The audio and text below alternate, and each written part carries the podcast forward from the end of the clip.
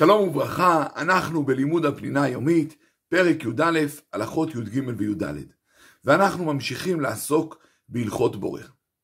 כאשר אדם בא לפתוח בשבת קופסת שימורים, תלוי מה יש בקופסה.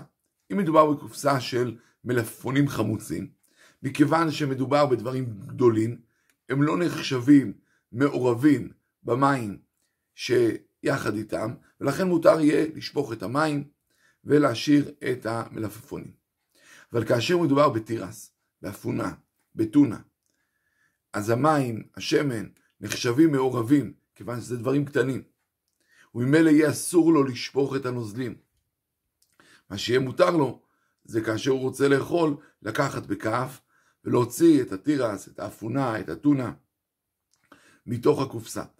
מכיוון שבאופן הזה הוא מוציא את האוכל מתוך הפסולת.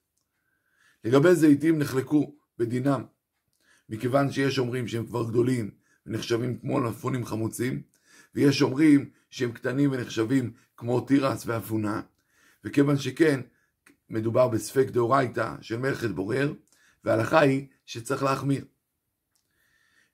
הוא הדין לגבי מרק, כאשר מדובר בחתיכות גדולות של תפוח אדמה וגזר וכדומה, אפשר יהיה להוציא את זה מהמרק, מכיוון שזה נחשב חתיכות גדולות וזה לא נחשב בורר. אבל כאשר מדובר בחתיכות קטנות, ממילא אם הוא רוצה את המרק, יהיה אסור לו להוציא את החתיכות. ואם, כן, ואם הוא רוצה את החתיכות, יהיה אסור לו לשפוך את המרק. כיוון שהן קטנות, אז הן נחשבות מעורבות זה בזה. יש לדבר הזה עוד השלכה, שאם הוא רוצה להוציא בכף מחוררת, אם זה חתיכות גדולות אפשר, כי הן לא מעורבות, אז אין גם בעיה להשתמש בכלי שמיועד לברירה.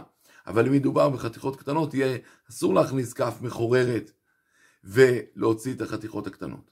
יש שרצו להתיר את זה, אבל יש רבים שאוסרים, ולכן לא ישתמש בכף מחוררת, אלא אם כן אין לו שום כלי אחר, אלא הכף המחוררת, ואז בדיעבד יכול להשתמש בכף, אבל לא להשעות אותה מעל המרק, אלא מיד לקחת, כדי שהנוזלים לא יספיקו לצאת לגמרי, ואז הוא בעצם לא ישתמש בברירה של הכף המחוררת.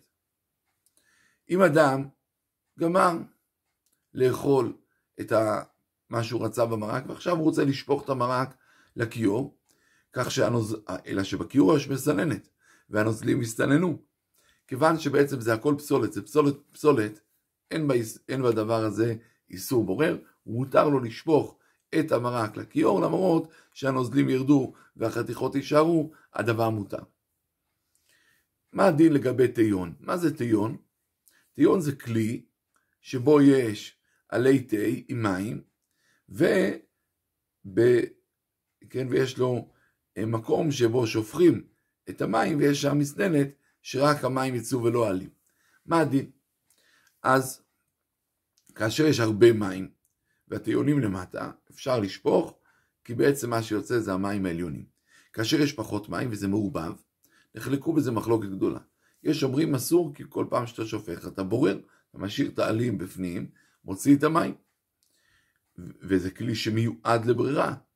אז כיוון זה כלי שמיועד לברירה זה אסור. ויש שהתירו, ואמרו שזה הדבר מותר. לכן, כאשר יש אפשרות, הדבר הטוב ביותר זה למלא עוד מים.